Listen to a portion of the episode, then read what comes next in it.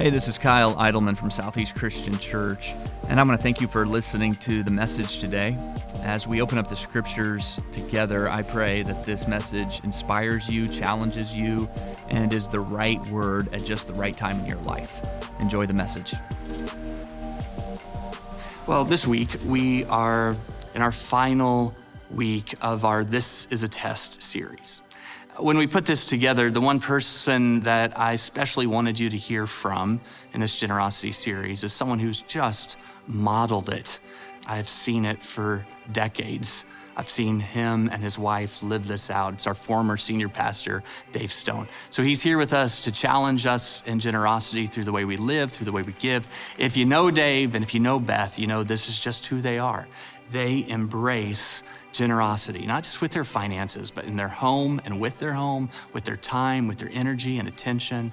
Dave generously and faithfully served this church as a pastor for more than 30 years. He loves this church, and we love him, and we love Beth. So, would you please welcome back Dave Stone? Thank you. Thank you so much.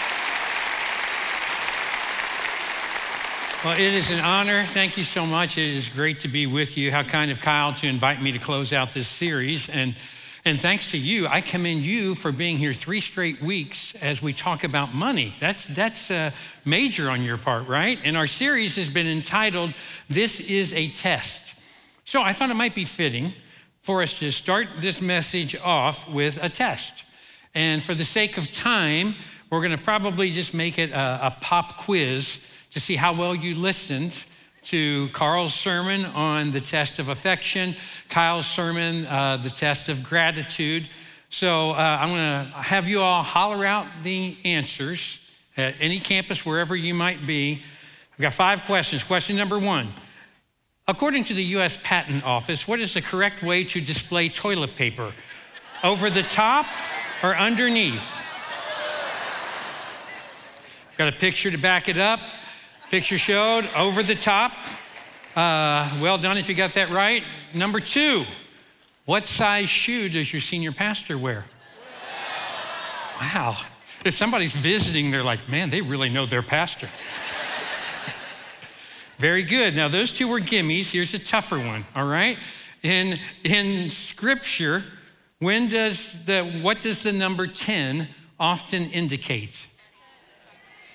Test, test. I heard it all the way from Indiana over there. Great.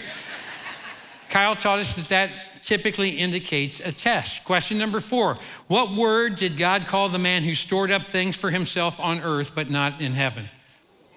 Fool. I'll accept fool or foolish, either one if I'm grading your paper, all right? The last one is a fill in the blank. Jesus said, Where your blank is, there your heart will be also your treasure. Jesus taught that whatever you treasure, your heart is going to follow. That's the test. It's a test of affection, it's a test of gratitude and obedience. Now, a good teacher tells you what will be on the test. And throughout Jesus' teaching, he taught about one third of his time on money or possessions. Because if you claim that Jesus is the Lord of your life, then then obedience becomes a natural test of, of that trust that you've made. This, this really matters. It's important how you approach money and, and possessions. It gives a glimpse of what's going on in your heart. And I, I loved when Kyle shared that story about giving those, those shoes to that homeless man because I, I could just see, I could see Kyle doing that.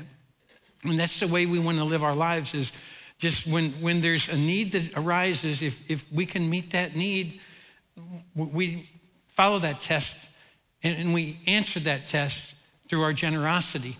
Now, whenever you talk about money, you hear about spending, saving, giving, budgeting. 1 Timothy chapter 6, verse 10, Paul says, the love of money is a root of all kinds of evil. Now, notice he doesn't say that money is the root of all kinds of evil. He says the love of money. So, money is not bad. Money is not good. It's how you choose to use it. And there are two major habits that can help defeat a love for money they are budgeting and giving. One controls money's power, the other disarms money's power. And yet both give glory to God by how we use, the glory, use our money for His glory and not for our own. In today's message, we, we want to focus on the habit of giving and of tithing. And let me just say the value of having a, a budget. We haven't talked a whole lot about budget the last couple of weeks. And I want you to understand a budget is a way of telling your money where to go. That's what you're doing.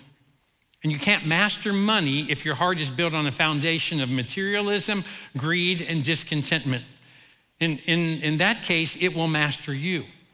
So, how can we be obedient to what God asks of, of us when it comes to giving? And I'm going to give you three principles today that I, I hope will be helpful to you. Here's, here's where we begin. Number one, give to God the first, not the last. Make it a habit, make it a routine. God deserves the first fruits. God deserves to be at the top of your list.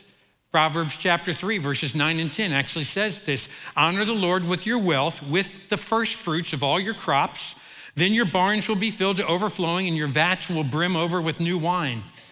So, as an expression of honoring the Lord, you're giving or returning back to Him the very first thing that you receive that going to Him, that's an expression that He's the priority. It's not something that you're legalistic about. Instead, it just becomes a symbolically significant expression that He comes first in your life. If you don't have a plan for your giving, or if you uh, don't participate in the automated giving, I, I would encourage you to do those things. And here's why I think if you're not planning with the discipline of that, then it's easy just to kind of flip the leftovers to, to the Lord. And if you get drawn into having a debt load that you can't manage, I want to challenge you to discipline yourself to live within your means rather than trying to keep up with everyone else. Someone defined the letters debt, D E B T, as don't even buy that. I like that. Uh, Solomon said it another one, Proverbs 22 7. He said, The borrower is a slave to the lender. Psalm 37 21. The wicked borrow and do not repay, but the righteous give generously. And I know that for some of you, the biggest payment or the biggest check that, that you send out each month is a payment for debt. And if, if you don't get that under control, I know it can be suffocating. And I speak to you from experience that I'm not proud of. Back in 2007 and 2008, when the real estate market turned, I had a couple of uh, rental properties, and I found myself trying to dig out of unexpected and unwanted debt. Now, I chose to still give God the first fruits, and I was intent that during that stretch, I was not going to diminish my percentage that I gave to the Lord. But I will tell you this it affected my sleep, it uh, affected my joy, it affected my spontaneity to give when I saw needs arise. It affected my stress level. And it caused me to, to want to hold back. And I learned that debt restricts you from giving like you would like to give. Now, you do understand that every time you make a gift to Southeast, it, it doesn't just go to Southeast and, and what's going on right here and the needs of this church. You are making an investment in 53 different countries where we have missionaries who are serving. Uh, we're impacting actually with all those different ministries around 143 different countries.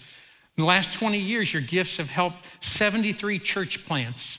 In fact, 33 of those church plants are led by Southeast members. You're making a difference on the campus of UK and in U of L. Your gifts are ministering to widows and to orphans, to the homeless, to the victims of human trafficking, to the needy, to refugees, many of whom are hearing about Jesus for the very first time in their life. You're not just giving to a church, you're, you're giving to hundreds of ministries. This is a storehouse. This church is a distribution center. It's not so much that we are giving to the church, but we are giving through the church. And this kind of giving allows it to be in the name of Jesus. And it, it displays the power of God and points people to the ultimate hope that we have. I, I have literally been around hundreds of churches. And in, in the last four years, I have been able to help and serve in, in dozens of churches. I don't know of a church that gives away to missions and benevolence, to widows, to orphans, to different ministries I don't know of a church that gives away as high of a percentage as Southeast does. And I'm glad that my tithes and offerings go to Southeast. I'm glad to be a member of a church where Kyle and the elders have said, we want to raise that percentage. And I know why they want to raise it.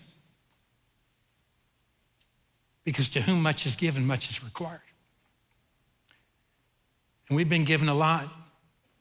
And I'm thankful that Southeast vets and scrutinizes the financial accountability of ministries that they give to. And right now, the church is giving 24% on every dollar. And, and in January, that will go to 25%. So, way to go, Southeast. If you sow generously, you will reap generously. So, scatter those seeds for Christ and watch them take root. Here's the second principle give out of joy, not obligation. Uh, Jesus said it's more blessed to give than to receive. You'll hear me say that a couple of times today. And he spoke of, of this throughout the Gospels. Paul spoke about it in 2 Corinthians chapter 9, verse 7. Paul says, You must each decide in your heart how much to give. And don't give reluctantly or in response to pressure, for God loves a person who gives cheerfully. Now, that word cheerfully in, in, in the original language that the New Testament was written in is where we get the word hilarious. It's the word hilarious. In other words, that might seem foreign to some of you. The idea that giving can be fun. It, it, it might seem ridiculous to others on the surface, but I'm telling you, it will bring you so much joy. So when you give to a neighbor who's in need or someone in your Bible study who's going through a rough time, when you give to this church, give it with a smile on your face. Giving shouldn't be out of coercion or out of obligation or begrudgingly because it's something you hear a preacher say. You should want to do it. But a life of generosity is very countercultural to our, our country and to our culture. I don't know if you remember hearing about a commuter flight from Portland, Maine to Boston, Massachusetts, back several years ago. The pilot, Henry Dempsey, heard an unusual noise near the rear of the plane, and Dempsey turned the controls over to his co pilot, and he went back to check it out and see what the noise was. As he reached the tail section of the plane, the airplane hit an air pocket, and Dempsey was tossed against the rear door. He soon discovered that the original noise was caused because the rear door had been improperly latched prior to takeoff. And now the impact of his weight caused the door to open, and Dempsey was instantly sucked out of the tiny jet.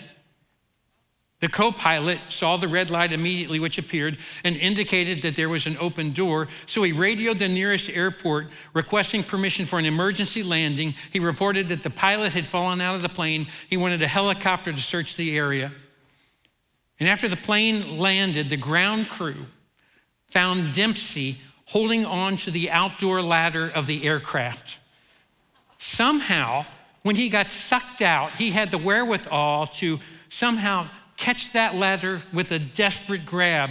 And he held on for 10 minutes at 200 miles per hour, descending from an altitude of 4,000 feet. And somehow, as the plane landed, he was able to keep his head from hitting the runway, which was only 12 inches away.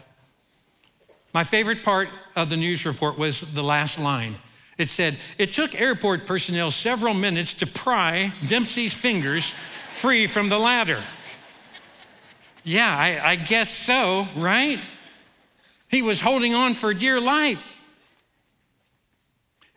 I have known some people who hold on to the things of this world with the same white knuckle intensity, and they don't want to let go. And some of you, you have a death grip on some possession. And it's tough to be cheerful when you're more concerned with keeping rather than giving. You know, it's tough to empty the jar if you're holding on tightly to something. And I want us to get to the point where we just experience the joy of letting go. And you are here at Southeast because of many generous givers at this church who made sacrifices, huge sacrifices, 60 years ago, 50 years ago, so that we would be able to worship today. And here at Southeast, many of us are sitting and we are enjoying the shade from a tree that someone else planted. In the Old Testament, God is, is speaking. And God says in Malachi chapter 3, verse 10, He says, Bring the whole tithe into the storehouse Now, You know, a tithe is a tenth part. Later in the New Testament, we're told to give as we've been prospered. Well, how have we been prospered compared to the Old Testament? Well, now we have Jesus. Now our sins can be forgiven. Now we have the promise of salvation. Eh, we have the Holy Spirit in, in personally indwelling us. It's, it's very different than the Old Testament. And, and so we have to recognize and say, okay, what would God want us to do with, with what it is that He has entrusted to us? Years ago here at Southeast, we had a guy on staff named Mike Graham. And Mike served as our stewardship minister for a number of years. And during that time, he estimated that he met with over 5,000 people, most of whom were in dire straits. He would just, all day long, he would just meet with people, help them set up budgets and financial plans, help them dig out of credit card debt and financial debt. But Mike said the most telling takeaway that he found was that out of meeting with 5,000 people who, who were in these terrible situations, there were only four who came in who were currently tithing. Now, this will sound kind of counterintuitive, but giving is important not just as a priority when eliminating debt, but also as a means of eliminating debt. You are affirming to God that He comes first, that you trust that He can do more with your 90% than you could do with all 100%. And in spite of our debts, when we tithe, we are communicating our dependence on the Lord. And tithing, it, it, it, seems tough because it means, oh, that means I've got to actually take control of my finances and, and curtail my wants that I have. You, you have to think of others more than yourself, and that involves sacrifice. And from an early age, our sinful nature tells us to, to look out for ourselves, to make certain that we get the bigger helping. Let me illustrate. My uh, son and daughter in law a few days ago took their three year old son, Rhodes, to a Christmas tree farm to cut down a tree uh, for their living room. And they, they had their search, they found the tree, and Kathleen was trying to explain it to little Rhodes. And I want you to watch this brief video. Watch this. Are we getting a Christmas tree? Yeah. Yay! Did yeah. we find it? Yeah. Yay! But I need a little one. A little one? What if we have a big one? No, I need a little one for my bedroom. I, I just want a widow tree for my bedroom, and then I'll be happy. That's it. That's all I need. Now, I'm not trying to pick on a three year old, especially my own grandchild, but did you notice he's looking out for his room? He's looking out for my bedroom. It's kind of like Kyle talking about last week uh, uh, the man in the parable building my barns and my food and my bedroom. We're more concerned with what we have in our room than what others have in theirs. So be forewarned. If you are looking for joy through some possession, whether it's a big thing or a little thing, it can be quite elusive because a widow tree will need widow ornaments on it. And you have to put widow whites on there as well. And who has a widow Christmas tree without some widow presents underneath, right? It just kind of snowballs. And if our joy is tied to possessions, then it will always be elusive. But when our joy is tied to our giving, it will always be fulfilling. And Jesus says it's more blessed to give than to receive. And that word blessed, it means that you will have a joy that the world can't take away. Give to God the first, not the last. Give out of joy, not obligation. And give with faith, not fear. I want you to listen to the entire context in Malachi 3 when God commands his people to give back to him 10% of their income. Malachi 3, verses 8 and 10. God speaking, Will a mere mortal rob God? And yet you rob me. But you ask, How are we robbing you? In tithes and offerings. Bring the whole tithe into the storehouse that there may be food in my house. Test me in this, says the Lord Almighty, and see if I will not throw open the floodgates of heaven and pour out so much blessing that there will not be room enough to store it. Here's a summary God says to those who are not tithing, You're stealing from me. Is there anything in your house that belongs to God? The storehouse was the Lord's house. The name itself implies that it's a place where distribution takes place. God goes on to say, Test me in this. and see if I won't bless you. Hey, this is the only time in all the Bible where God ever says, Test me in this. He's daring you. You remember when you had a kid or a, a grandkid that was going through that stage where everything you said, they would say, Why? Why? And it would wear you out after a while because you just heard it constantly. Why? Why? Why? And you say, well, now, if you know the answer, you don't really need to ask why, right? I wonder if God ever feels that way when we repeatedly ask, well, why, now, why do I need to give 10% of my income to you? Why do I need to tithe? And like a loving, patient parent, he's probably saying, why do you keep asking why? I've told you the answer. You know the answer. It's because I want you to depend on me. I want the gospel to be advanced. I want you to have the joy and fulfillment that comes from giving generously. It's because I want to bless you. And God says, if you, if you don't believe me, just stop asking why and just try it. Put me to the test. Put me under the microscope on this. You see, it's not a tithing issue, it's a trusting issue. He says, Test me, try me, trust me. It's a question of obedience. You might be sitting here thinking, Well, Dave, you, sure are passionate about this. You don't even work at the church anymore, you know? And I am passionate about it because I, I don't want you to miss out on the faith journey. I don't want you to miss out on the fun. And obedience goes hand in hand with trust. I feel like behind a lack of trust in God is fear. We are afraid that He won't be who He says that He is. And yet we know He will keep every one of His promises. And tithing and giving is an opportunity to put to death our fear and to raise to life our faith in the one who says that He cares for the birds of the air and the flowers of the field. How much more does He care for you? God says, Do you trust me? If you do, you'll be obedient. If, if you, as a parent, know what's best for your child and your knowledge being so much greater than theirs, if you say, hey, just trust me, aren't you pleased when they just obey and they just trust? And God is the same with his children, except that he is all knowing, he has all wisdom.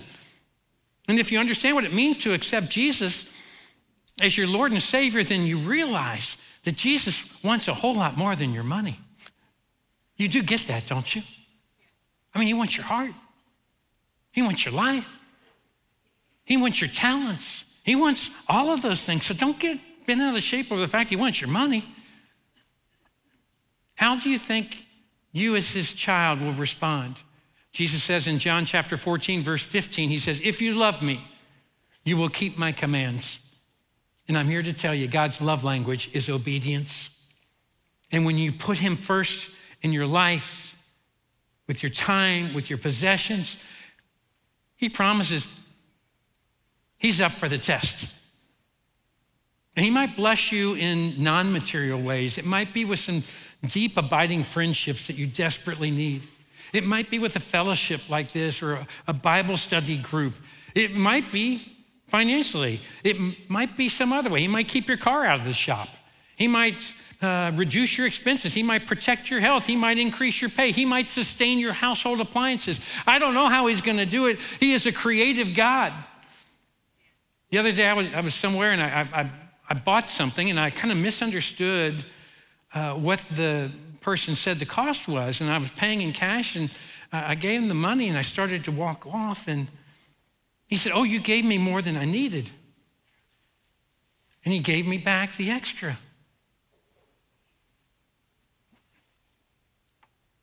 What I'm saying is this if you give God too much, He's honest, He's honorable, He'll return the extra to you. Some of the most joyful and fulfilling moments of my life were not when I received something, it was when I, I gave something. And most of those times revolved around some initiative here at Southeast, some special project or some special offering or the starting or launching of a new campus. And so many leaders and members in the early days of this church, I don't think we can fathom the sacrifices that some of them made. They were monumental so that the gospel could reach more and more people, both here and around the world. And their stories, I just need to tell you, when I came to Southeast in 1989, the stories of the people before me, it, it just gripped my heart. And because those stories inspired me, it, it launched my wife and I on wanting to become more generous in our giving. I'd heard people share all these stories. I heard a story before I came of the elders when they were getting ready to move from one campus to another on Hikes Lane. The elders went out and they, they took out loans. And every elder took out a loan and they came into an elders meeting so that they could all give a collective amount. And that was a seed money for the start of that, that next building on Hikes Lane. And uh, so I'd heard that. And back in 1990s, early on, uh, we identified this property here at Blankenbaker. We thought this is where God was leading us to, but the property was expensive. And so I went, they were going to have an offering for the, for the land, just to purchase the land. And so I went to a bank in Hikes Point, and I sat down with this loan officer. I said, I want to borrow $5,000. I didn't have any money. So I want to borrow $5,000. And they said, I, I, don't know if they still do this, but they ask, they want to know what, what it's for. And I'm not recommending that you take out a loan, so please don't misinterpret this. But she said, What's it for? I said, uh, It's for my church, taking up an offering for some land. She said, Well, don't you give in other ways? I said, Yeah, but she called another person over. Another person came over because they thought that I was under coercion or that I was being manipulated by what a preacher was saying. I said, I'm the preacher. I, don't know if I manipulated myself and you need to give me, okay, all right, okay, I'll do it. Sorry. Boy, he's convincing. Wow. So every month for two years, I walked in there and I handed her a check. That was for the land. And then about the time that that was wrapping up on, on paying that, we had this big goal for our entire church to, to build this campus at Blankenbaker. And uh, this is going to be a three year commitment. And so my wife and I, we would, for an entire month, we knelt beside our bed every single night. We were in our 30s. We prayed and said, Lord, okay, you got to show us what, what you want us to do. You got to show us what you want us to pledge so that people can come to Christ. The staff and the elders and the deacons, we all made our pledges two weeks before the church did. We came together for this big meeting and we all walked down. We put our envelopes sealed there. And uh, I'll never forget as we were leaving, one of our elders, Billy Beecham, said, I just pledge money that I don't yet have for people that I do not know because of a God that I love very much. And so we said during that time, Beth and I said, okay, Lord, you know, we're not going to be going out to eat a whole lot. And there's only so many places where kids eat free, right? And we hit every one of them. And uh, we're not going to take any vacations for three years. We're going to stay in town. And one of our concerns was just clothes because I preached in suit and tie uh, every week back then. Thank the Lord that's over. Uh, and I only had two suits. And Beth said they're going to be really used to seeing those two suits because it was going to alternate every other week. And we are also concerned for clothes for our kids because our kids were still growing, our two daughters. And so those were concerns we had. We made our commitment. We hadn't told anybody, everything was very private. We came home from making that commitment with the elders, deacons, and staff, pull into our driveway.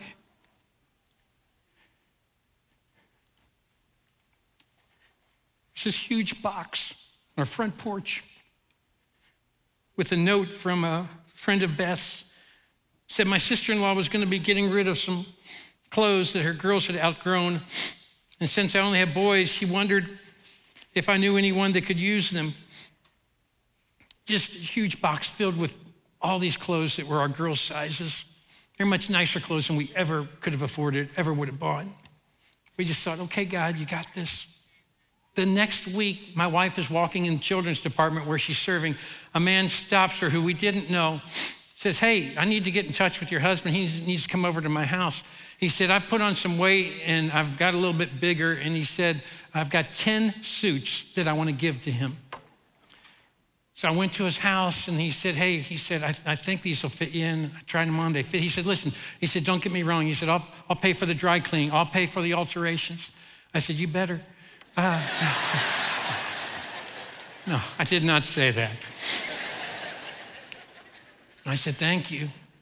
Gave me 10 suits. I went to another staff guy who had about the same build that, that I do. He, he too was a bodybuilder. And, uh, and, and he took several of them. I'm just telling you, don't miss out on the adventures because we saw God show up time and time again. He's just up there waiting for you to empty the jar, to catch the wind and say, I'm going to be a part. After I preached Thursday night, I got a text from a couple who had been in Southeast for over 40 years. I just want to read to you so you get some idea of, I mean, these stories are so representative of, of hundreds of families.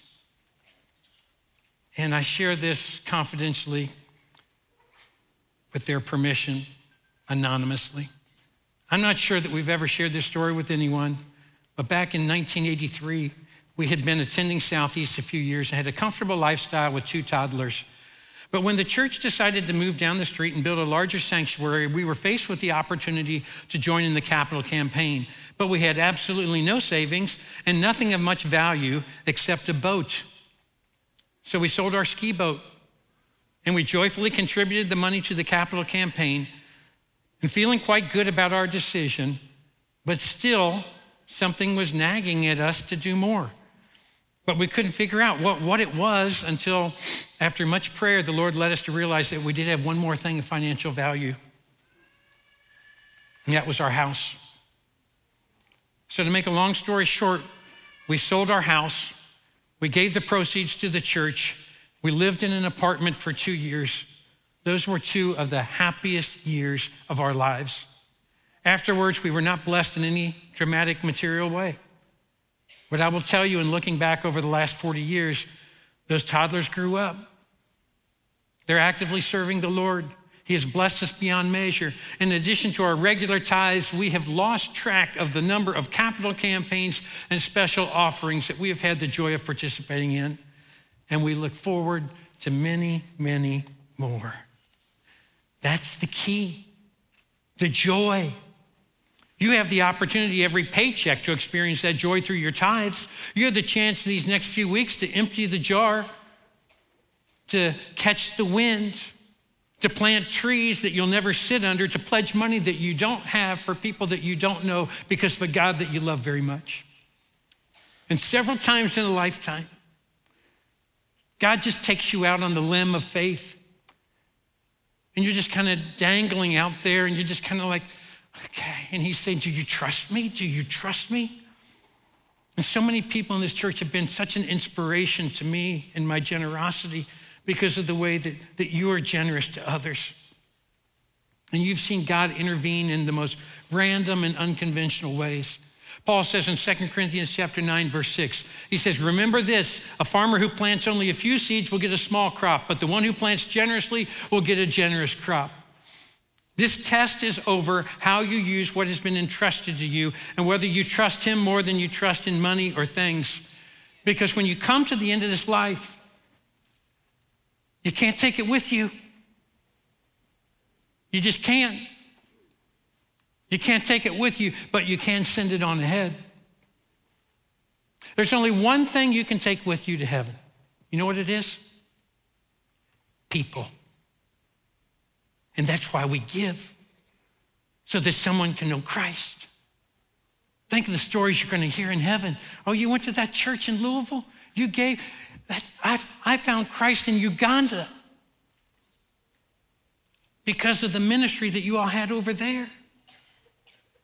You, you can't take the stuff from your kingdom into his kingdom. And so we send it on ahead we plant seeds so that people can know Christ. Generosity is a test of affection and gratitude, but it is ultimately a test of obedience and of trust. An open heart cannot maintain a closed fist. And the Bible says we love because he first loved us, and we give because he first gave to us. What did he give us? Romans says God demonstrated his own love for us in this that while we were yet sinners, Christ died for us. And you might not have any hope financially, you might not have any hope vocationally right now today, but you can have hope spiritually and eternally because of the gift of Jesus Christ. And that's more important than any amount of money. For God so loved the world that he gave. Let's pray. Father in heaven, uh, our hope is in you. You're the only one that is worthy of our praise and our hope and our trust. And Lord, I know there are people here who have, have man, this sermon probably just seems so out of their comfort zone. And Lord, would you just would you just plant a seed of generosity in their heart to where they'll say, okay, I'll, I'll try it. I'll start thinking of others more than my own bedroom. I'll, I'll start thinking of others more than, than my own needs. And Father, may people be able to sense a generous spirit when it comes to our money, but more importantly than that, our sharing of our faith. Lord, we give so that people will, will know the gospel. May we share so that people know the gospel. May we make an eternal difference in the lives that we come in contact with because of the way that we approach money and possessions. It's in Jesus' name we pray. Amen.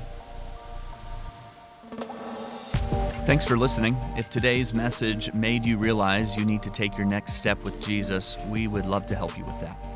You can connect with us on any of our social media platforms throughout the week or visit our website at southeastchristian.org. And if you want to hear more content like this, you can check out our sermons podcast or our one at a time podcast. Both can be found everywhere podcasts are available. Have a great week.